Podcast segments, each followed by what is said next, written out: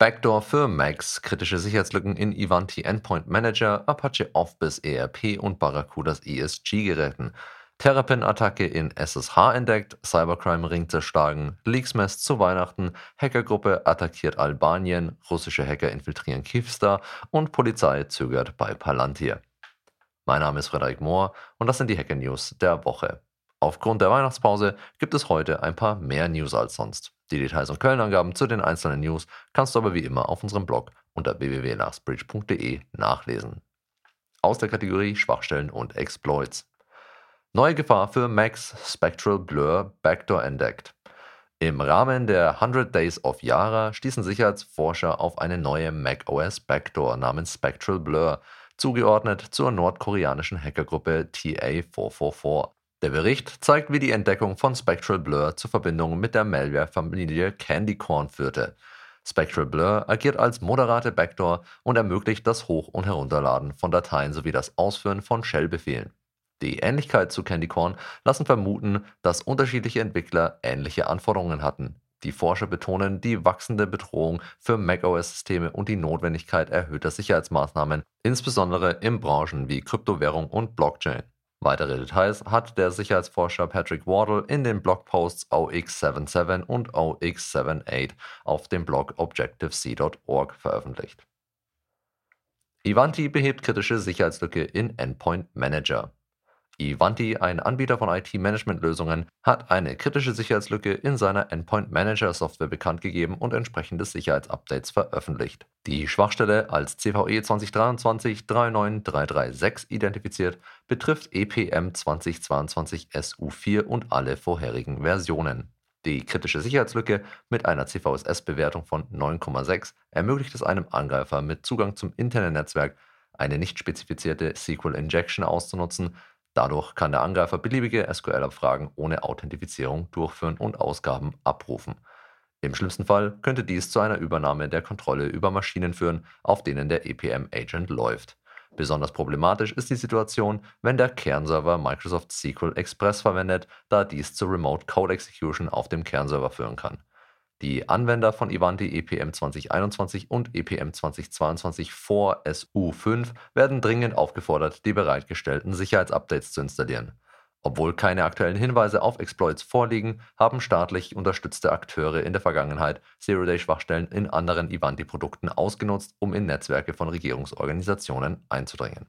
Terrapin-Attacke auf SSH-Protokoll entdeckt, Millionen Server gefährdet.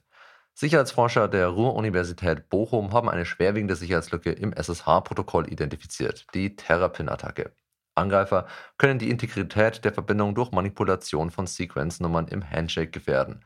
Betroffen sind viele SSH-Implementierungen, darunter OpenSSH und PuTTY. Fast 11 Millionen SSH-Server im Internet sind laut der Shadow Server Foundation gefährdet. Die Forscher empfehlen dringend, Patches zu installieren und bieten einen Vulnerability-Scanner an, um betroffene Systeme zu identifizieren. Neue Zero-Day-Sicherheitslücke bedroht Apache OfBiz. In Apache OfBiz, einem Open-Source-ERP-System, wurde eine neue Zero-Day-Sicherheitslücke mit der Bezeichnung CVE 2023-51467 entdeckt. Diese ermöglicht es, die Authentifizierung zu umgehen, indem leere Parameter in einer HTTP-Anfrage verwendet werden. Dies resultiert aus einem unvollständigen Patch für eine vorherige kritische Schwachstelle mit der Bezeichnung CVE 2023-49070. Nutzer sollten dringend auf die Version 18.12.11 oder neuer aktualisieren, um potenzielle Bedrohungen zu verhindern. Die Shadow Server Foundation berichtet von Exploit-Versuchen und betont die schnelle Absicherung von Apache OfBiz. Zero-Day-Lücke in Barracudas ESG-Geräten ausgenutzt. Chinesische Hacker haben eine neue Zero-Day-Lücke in Barracudas E-Mail Security Gateway, kurz ESG, ausgenutzt. Die Schwachstelle mit dem Namen CVE 2023-7102 ermöglichte die Ausführung von Code über präparierte Excel-Anhänge. Die Angreifer, als UNC-4841 bekannt, setzten bereits zuvor eine Zero-Day-Schwachstelle in Barracuda-Geräten ein. Die erfolgreiche Ausnutzung führte zur Installation von Backdoors namens SeaSpy und Saltwater. Am 21. Dezember 2023 veröffentlichte Barracuda ein automatisch angewendetes Sicherheitsupdate. Es sind keine weiteren Maßnahmen der Kunden erforderlich. Aus der Kategorie Hackergruppen und Kampagnen. Internationaler Cybercrime-Ring zerschlagen. Ein transnationales Ermittlerteam ist erfolgreich gegen den xDedic-Marktplatz vorgegangen, der illegal Zugangsdaten und persönliche Informationen verkaufte. Nach der Abschaltung im Jahr 2019 wurden weltweit 19 Personen auf verschiedene Ebenen des Betriebs angeklagt. Die Täter nutzten über 700.000 kompromittierte Server für illegale Aktivitäten wie Steuerbetrug. Die Strafen für die Angeklagten reichten von 12 Monaten bis zu 78 Monaten Haft. Die internationale Zusammenarbeit führte zu 17 Anklagen und/oder Auslieferungen in die USA. Van Santer hackt. Cyberkriminelle feiern Leaksmas. Während der festlichen Jahreszeiten starteten Cyberkriminelle im Dark Web das Leaksmas-Event, bei dem enorme Mengen an persönlichen Daten veröffentlicht wurden. Unter dem Label Free Leaksmas teilten Hacker Datenlecks als Dank untereinander. Opfer in den USA, Peru, Frankreich und anderen Ländern sind mit Kontenübernahmen, Identitätsdiebstahl und anderen finanziellen Betrügereien konfrontiert. Ein besonders alarmierender Vorfall in Peru betraf Movistar, einen führenden Telekommunikationsanbieter, der über 22 Millionen Datensätze verlor. Andere Länder, darunter Chile, die Philippinen und Italien, wurden ebenfalls getroffen. Die Gruppe Sieged Sec, bekannt aus Datenlecks aus Idaho, behauptet, in nicht näher benannte Regierungsressourcen eingedrungen zu sein. Die Five Families, eine Hacktivistenallianz, leitet ebenfalls Datenlecks ein. Die Auswirkungen sind erheblich und könnten Millionen von Dollar an Schäden verursachen. Die Cyberkriminellen kündigten weitere Aktionen im kommenden Jahr an. Aus der Kategorie Wirtschaft, Politik und Kultur. Hackergruppe Homeland Justice attackiert Albanien. Die pro-iranische Hackergruppe Homeland Justice führte kürzlich einen Cyberangriff auf Albanien mit der No Justice Wiper Malware durch. Diese schädliche Software verursacht einen irreparablen Systemabsturz. Die Gruppe, aktiv seit Juli 2022, setzte ihre destruktiven Angriffe fort mit dem angegebenen Ziel, Anhänger von Terroristen zu beeinträchtigen. Unter den betroffenen Einrichtungen befanden sich One Albania, Eagle Mobile Albania, Albania und das albanische Parlament. Die eingesetzten Werkzeuge umfassen einen ausführbaren Viper sowie ein PowerShell-Skript. Russische Hacker löschen Kyivstar-Systeme.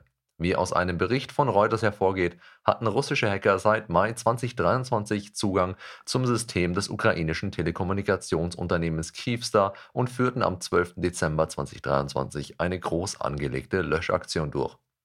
Der Cyberangriff im Dezember führte zu einem Ausfall der Dienste für 24 Millionen Nutzer. Der Security Service der Ukraine vermutet die russische Einheit Sandworm als Täter. Der Angriff hatte wenig Auswirkungen auf die ukrainische Armee und Kyivstar konnte die Dienste schnell wiederherstellen. Der Cyberspionagechef der Ukraine nennt diesen Angriff eine Warnung für alle westlichen Länder zur Anfälligkeit kritischer Infrastrukturen für Cyberangriffe. Palantir-Nutzung bei Polizei. Bundesländer zögern nach Urteil. Nach dem Palantir-Urteil vom Februar 2023, das die automatisierte Datenverarbeitung bei der Polizei strenger regelte, wurde die Nutzung von Palantir-Software bei deutschen Polizeien in Frage gestellt. Die Mehrheit der Bundesländer zeigt wenig Interesse. Das Urteil betonte den Schutz datenschutzrechtlicher Grundsätze und führte zu strengeren Regeln für die Datenanalyse. Palantir, ein umstrittener US-Konzern, liefert entsprechende Analysewerkzeuge an deutsche Polizeien. Die Bundesländer Hamburg, Berlin und Baden-Württemberg prüfen noch, während Bayern, Nordrhein-Westfalen und Hessen bereits Palantir nutzen.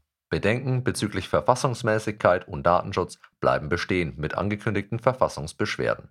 Das war's wieder für diese Woche. Die Weekly Hacker News gibt es auf unserem YouTube-Channel oder als reine Audioversion auf rss.com sowie diversen Podcast-Plattformen zum Abonnieren. Danke fürs Zuhören und bis zum nächsten Mal. Stay safe.